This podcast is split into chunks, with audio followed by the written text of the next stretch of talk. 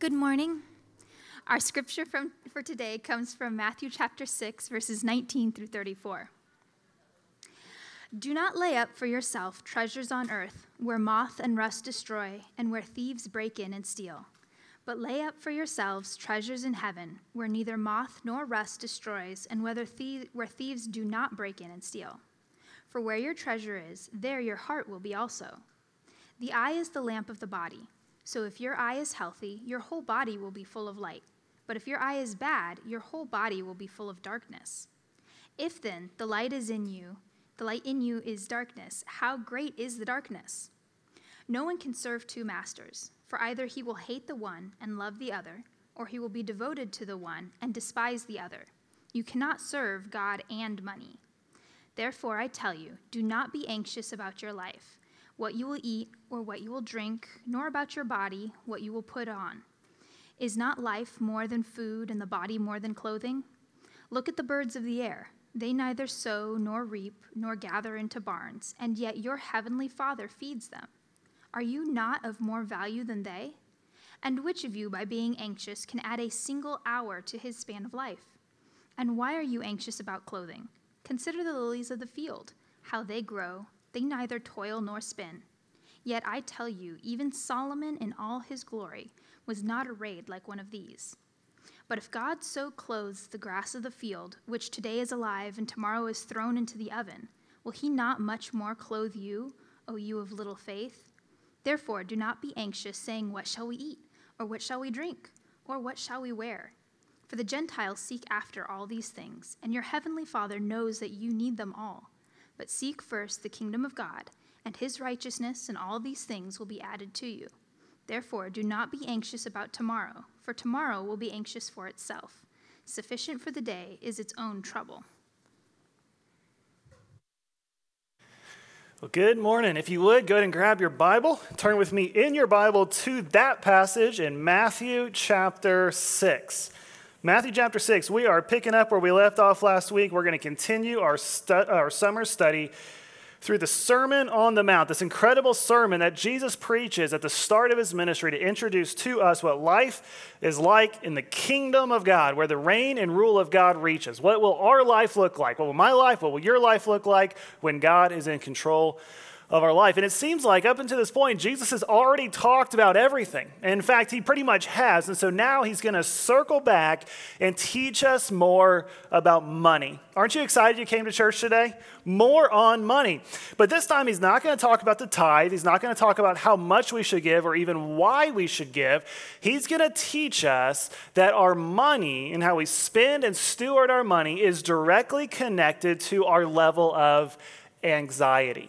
That might make more sense in just a few minutes. This, this sermon, this text has kind of been simmering in my mind the last several weeks as I've been thinking through this study, but it really didn't settle in until just a few weeks ago.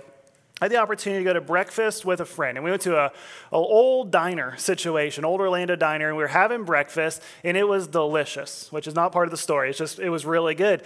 And at the end of the long breakfast, uh, the check came, and I went ahead and I grabbed the check because I am just that generous and he had paid the last two times. But nonetheless, I grabbed the check. I was like, you know, I got it this time. And uh, so we finished, finished breakfast, finished the conversation. We walked about six steps to the cash register, met the same waitress right there. It's one of those situations where you pay at the register, even though she's been serving the table. And so I went up there, I handed her the check. She typed it in the cash register and then told me the amount. And I opened my wallet, and all of a sudden, instantaneous panic. You ever had one of those moments? Like, I opened my wallet and my card wasn't in there. And I only have one card, and I remembered in that moment that I'd given it to my wife the night before to do some shopping. It seems like she's always taking my card, and she swears she gave it back, but it was not where it was supposed to be. And I did not have a backup card. And so, like, instant anxiety. I mean, the bill was only like 17 bucks, but I started thinking through, like, what are all the options? Like, what's going to happen here?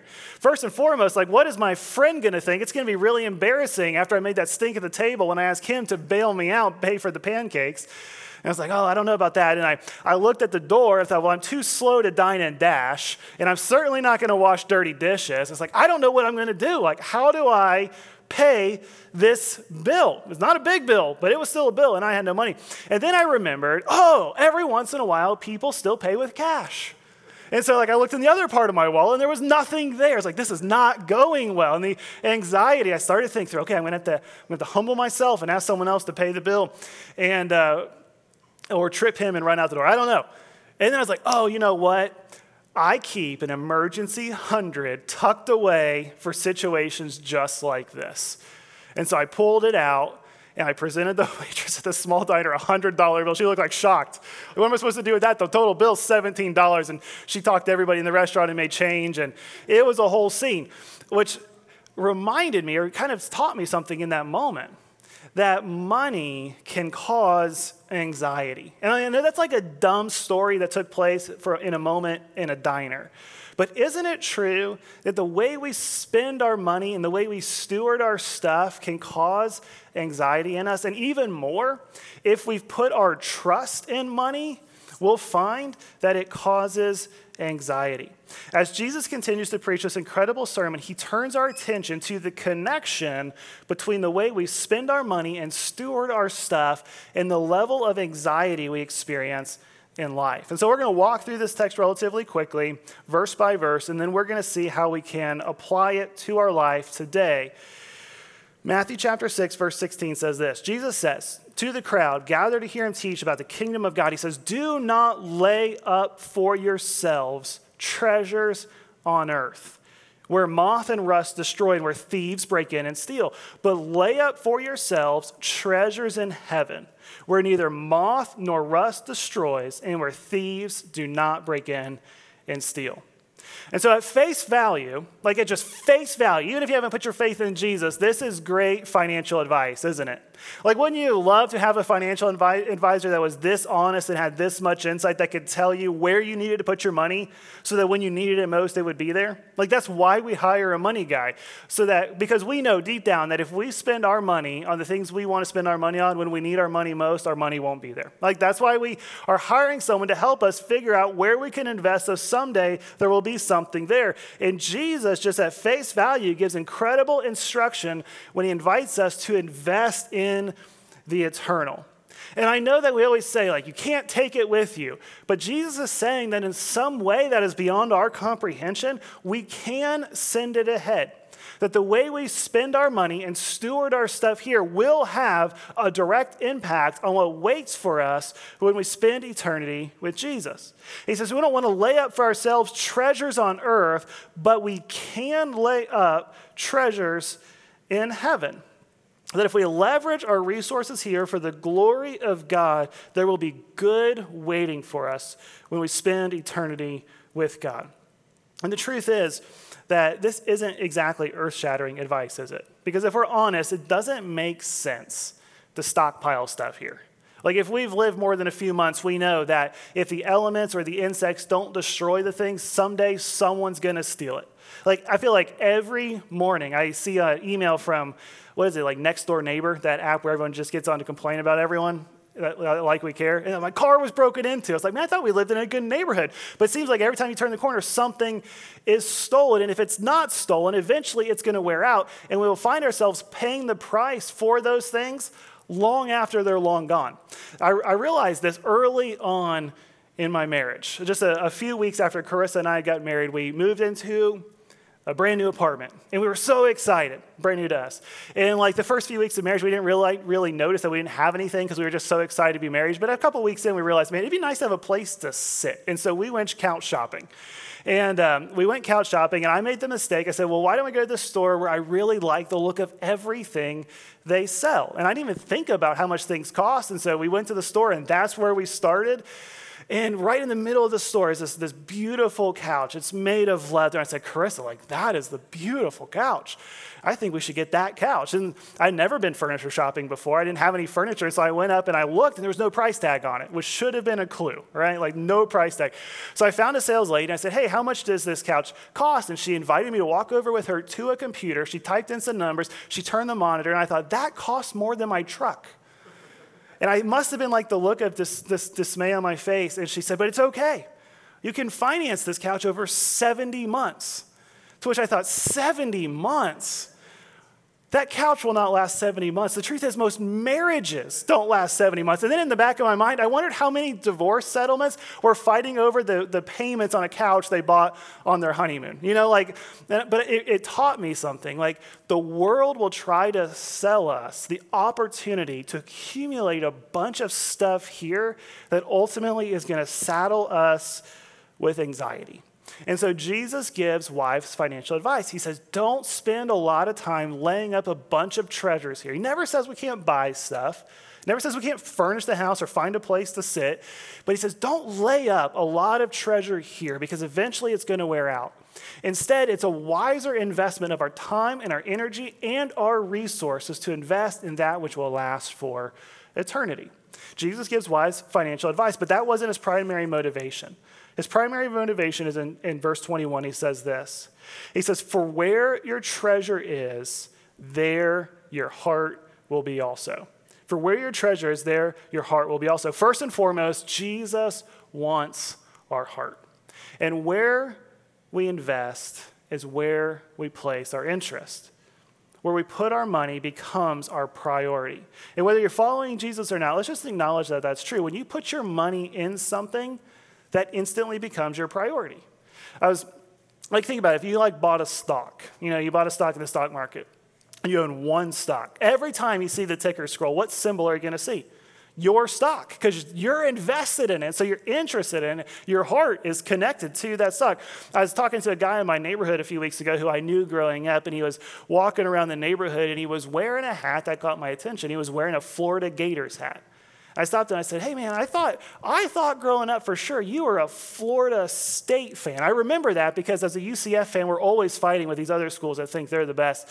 And he's like, "Yeah, I was a Florida State fan." I said, "Well, what changed? Like, I would never wear a USF hat. You're here wearing a Florida Gators hat." He said, "Yeah, I sent my son and many tuition checks to Gainesville, and now my heart is in Gainesville." And I was like, "Man, it's like Jesus knows what he's talking about." The allegiance of his heart his affection changed when he was invested. And Jesus says, Where your treasure is, there your heart will be also. Jesus is saying that we can follow the money to find out if we're following God with all of our heart. I was reading in Matthew. I've been in my, in my prayer time, I've been trying to read through the rest of Matthew since we're spending so much time at the beginning of this book.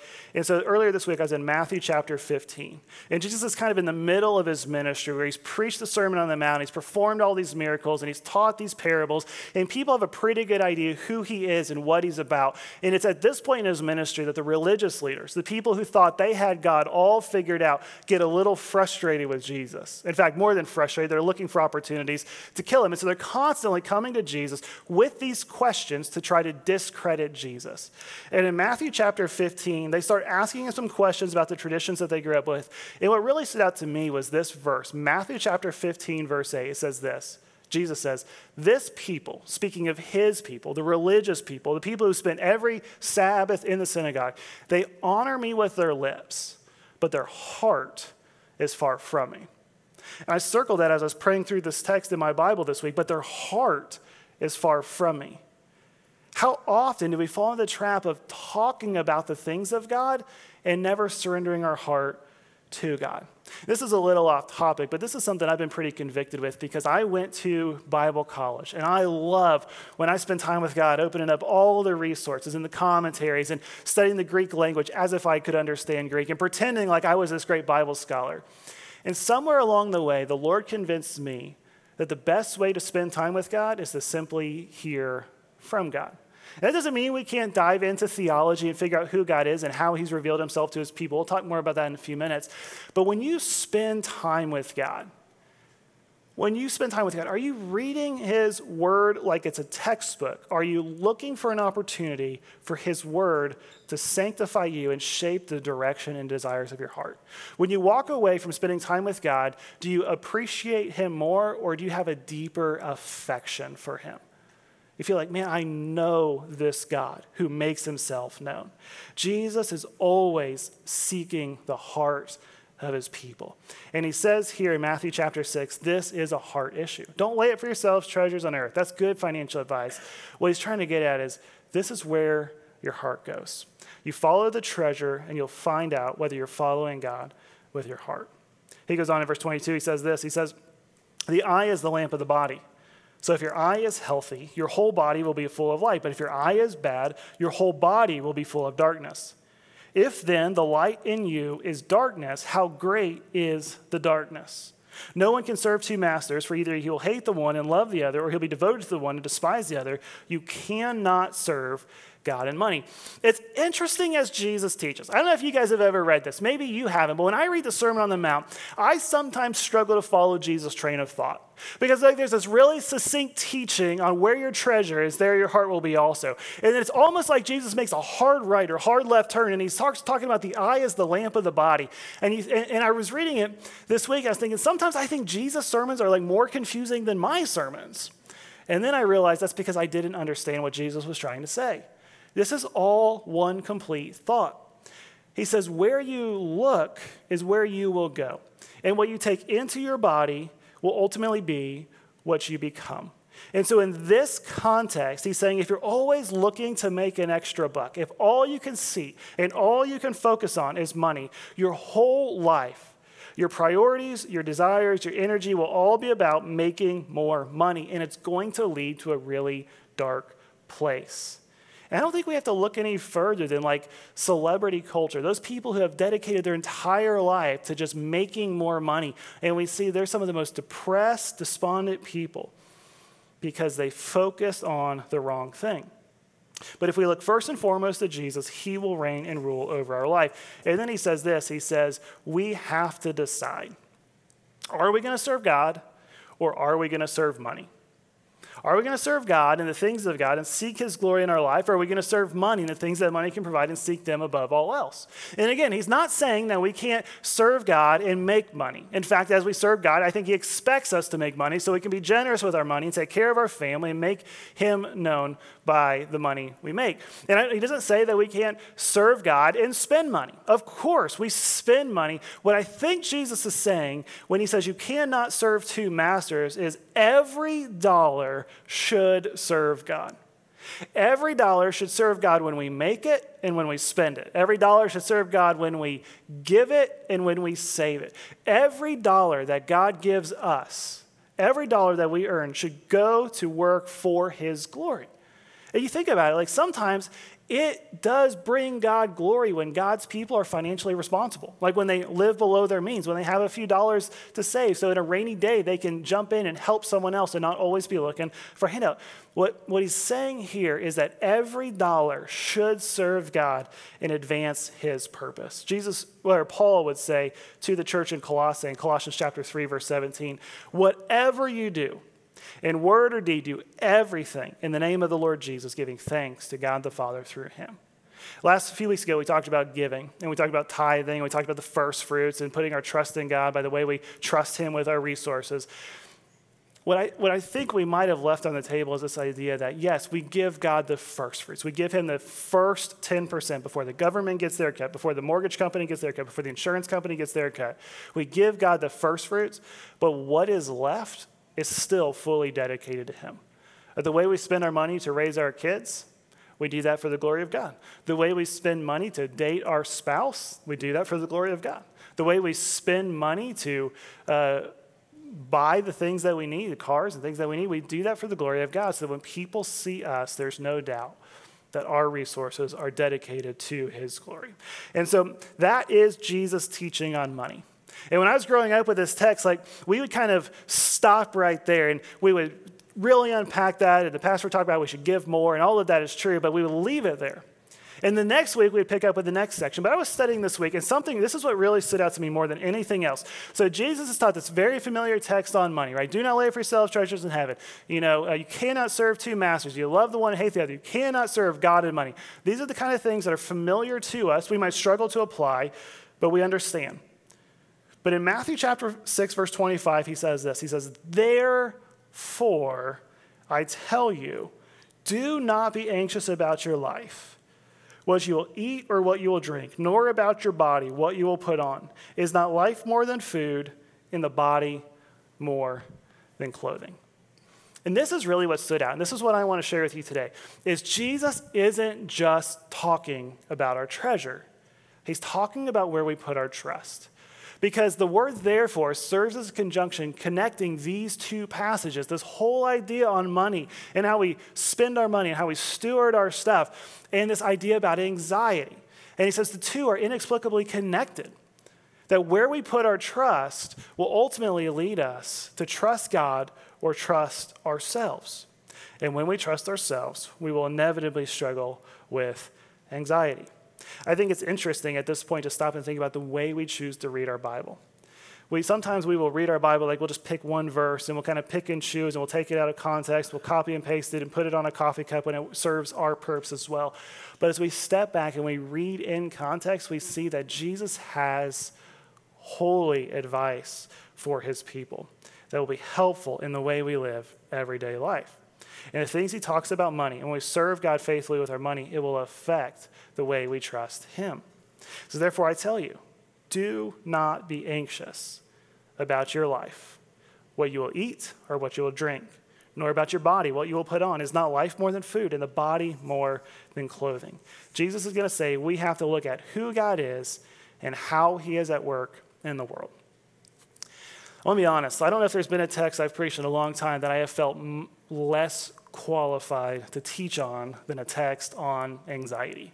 I don't want to diminish it because I know so many people struggle with anxiety. In fact, last study I saw reveals that more than more than 30 million Americans have admitted that they struggle with anxiety or have been diagnosed with an anxiety disorder. And so I know it is bad. And the truth is, there is much to worry about. In fact, in fact, is we've been worrying about the same things we were worrying about back then, but now we have the internet, right? Like we are still worrying about what we're going to eat, what are we going to drink, where's the money going to come from, what's tomorrow going to be like, how long am I going to live? The problem is now we have the internet that just makes everything worse. Like, for example, I was thinking about this, it's like when I was growing up, even, and I'm not that old, like when you had a stomach ache, you just had a stomach ache you take some Pepto Bismol or drink a glass of water and lay down for a minute and just like you assumed you would wake up tomorrow. Today, you get a stomach ache. In a quick Google search and a scan of an article, you diagnose yourself with stomach cancer right before like anything happens. It's like the internet has just made everything worse because we're always seeing the worst case scenario. And it surprises us. It surprises me sometimes, like when it springs up and where it comes from. For example, just this week, true story. My wife sent me a post on Instagram about a lady just a couple years older than me who died from drinking too much water. Did you see this? It's like a real nationwide story. She sent me this post, uh, and I was thinking, first of all, like water, like I drink water. Like I drink a lot of water. And just a few months ago, my wife told me I didn't drink enough water, so I started drinking more water. So I think she's trying to kill me or something. And like I'm driving around all week anxious because I've got this 24 pack of water bottles in my car and I'm dying of thirst. I thought, if I drink that, am I going to die from the water? And all of a sudden, like, I'm anxious and I'm surprised where the anxiety came from. There's always something to worry about. The truth is, there's always been a lot to worry about. And I don't have time to address all the what ifs running through your head or mine. And honestly, it wouldn't help because here's what I've found the biggest way to be healed from anxiety is to spend time with God, to learn from God who God is. Now, I'm not saying that if you struggle with anxiety disorder, you can't go see a doctor and take some medicine. Those things are good and they're a gift of God's common grace. But I'm saying every follower of Jesus, when the anxious thoughts uh, start to present themselves, when we start to worry about providing for our family, providing for ourselves, having enough for tomorrow, how our health is going to hold up, when we start to worry about things that are really beyond our control, the best way that we can be healed from anxiety is to spend time with God, to hear f- from God who God is. Because the more we know God and the bigger our view of God, the more our anxieties will fade into the background and they will pale in comparison to our God. The truth is, we can know God. I think one of the reasons we struggle so much with anxiety is we don't really know God. And we cannot trust a God we don't know. Like we might have learned about God in Sunday school growing up, and we might know some of the stories about Noah and Abraham and Moses and Jesus on a cross. And if we, at the end of the day we trust Him with our eternity, because what choice do we have? But we don't really know God. We've learned about Him in Sunday school, but it's been a long time since we've spent time with Him, hearing from Him about who He is and how He's at work in the world. And Jesus has this crowd of people gathered around Him in the first century, a crowd of people who are very poor, who did not have a lot of resources resources, who, if they had a change of clothes at home, were in the upper echelon of financial stability of their day. And he says, Don't worry about these things because look around you. See who God is and how God is at work in the world. Jesus, in fact, would say this in verse 26. He says, Look at the birds of the air. They neither sow nor reap nor gather into barns, and your heavenly Father feeds them. Are you not more valuable than they? Are you not of more value than they? And which of you, by being anxious, can add a single hour to the span of his life? It doesn't really matter how much we worry about how long we're going to live. We can't do much about it, except for maybe drink a little less water. And why are you anxious about clothing? Consider the lilies of the field, how they grow. They neither toil nor spin. Yet I tell you, not even Solomon in all his glory was arrayed like one of these. But if God clothes the grass of the field, which today is alive and tomorrow is thrown into the fire, to the oven. He, sorry, a different translation, I got lost. Will, will he not much more clothe you, O you of little faith? And there it is. Jesus connects our anxiety with where we put our trust. Therefore, do not be anxious, saying, What will we eat, or what shall we drink, or what shall we wear? For the Gentiles, the average person who does not know God, they seek after these things. They spend their whole life running after those things. And your heavenly Father knows that you need them all. I think it's interesting. Jesus is telling us that we can know God. That we don't just have to guess where our provision is going to come from, but we serve a God who, in his providence, provides for his people. In fact, doesn't just provide for his people, but he provides for his creation. The birds of the air, we can literally sit at your front porch and watch the birds flying around and remember that God cares about the intimate details of our life, and all of his creation is under his control. And you can see the flowers growing in your yard, or in my yard, the weeds that are sometimes flowering, and think, man, even the weeds look pretty because God is adorning them, that God is in control. And we could spend so much time unpacking this, and we're going to just a kind of a preview. We're going to spend our entire fall. The theme for our fall, which we're going to kick off our fall kickoff in September, September 10th, is going to be how to trust the God we know. So, more on that to come.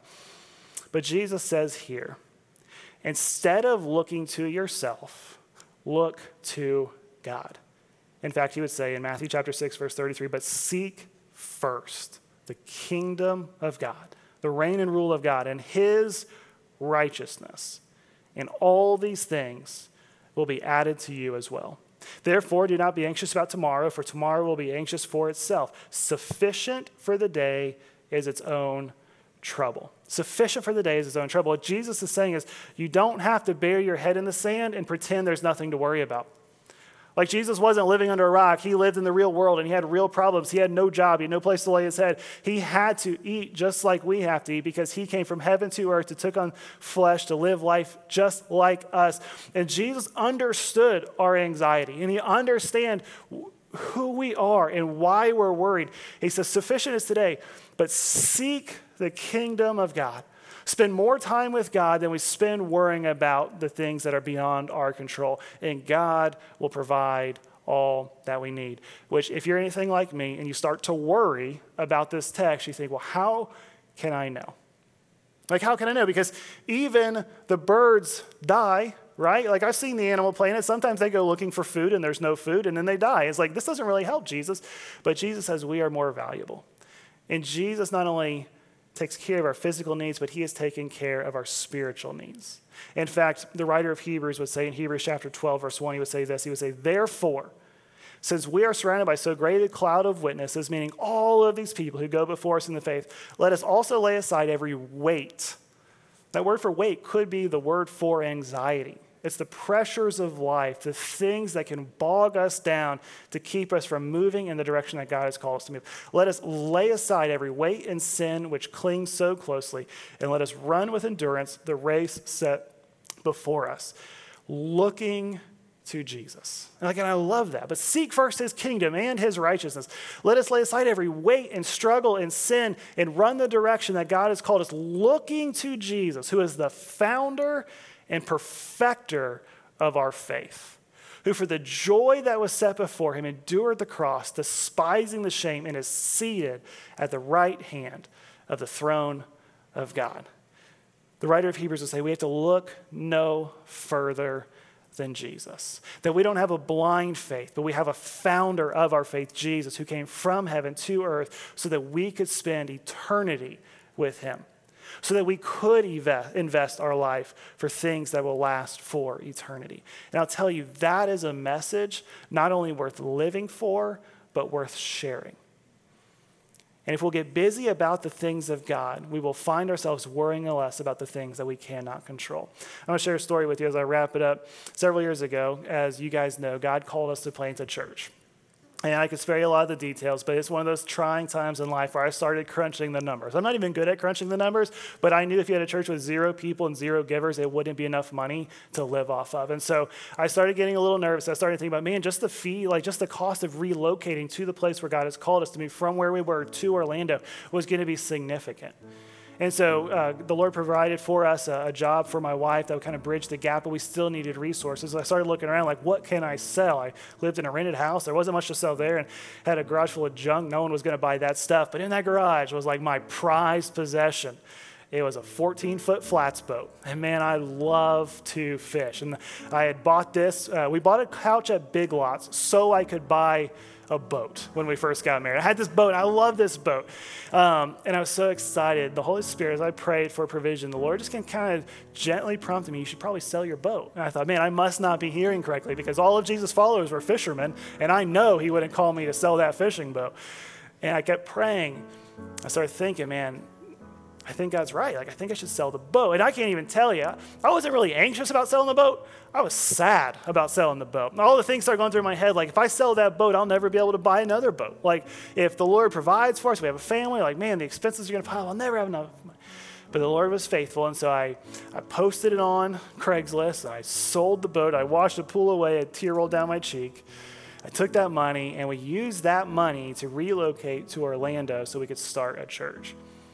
I'll tell you, it's not often that I don't think about how I wouldn't trade for a second what God is doing through our church for what I had tucked away in my garage. But last summer, it really hit me, and the Lord was just so gracious.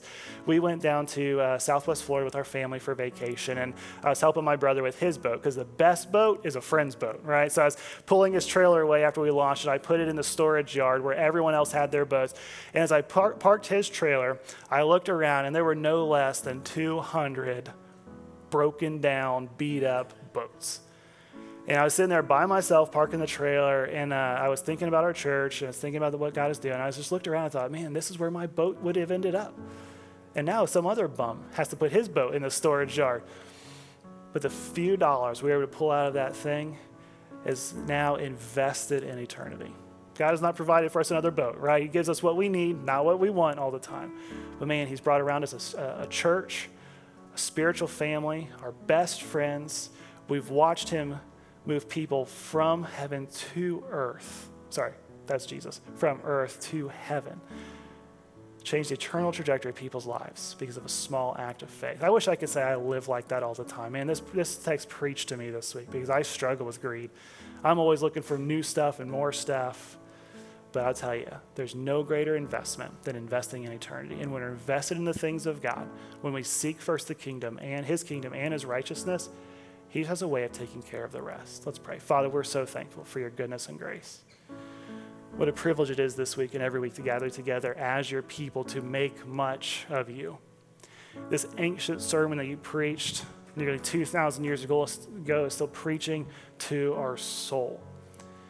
And so, Father, I ask that no matter where we're coming to you from, whether we are faithfully walking with you and just needed an encouragement that we were moving in the right direction, or we're just trying to figure this out, Lord, you speak to things that all of us have to wrestle with, like money and anxiety. Father, I ask that you would increase your trust, our trust in you. Father, we're going to sing some songs and make much of you. I ask that you would make yourself known to each and every one of us, that we might serve and trust the God we know. It's in your son's name we pray. Amen. Let's stand and sing.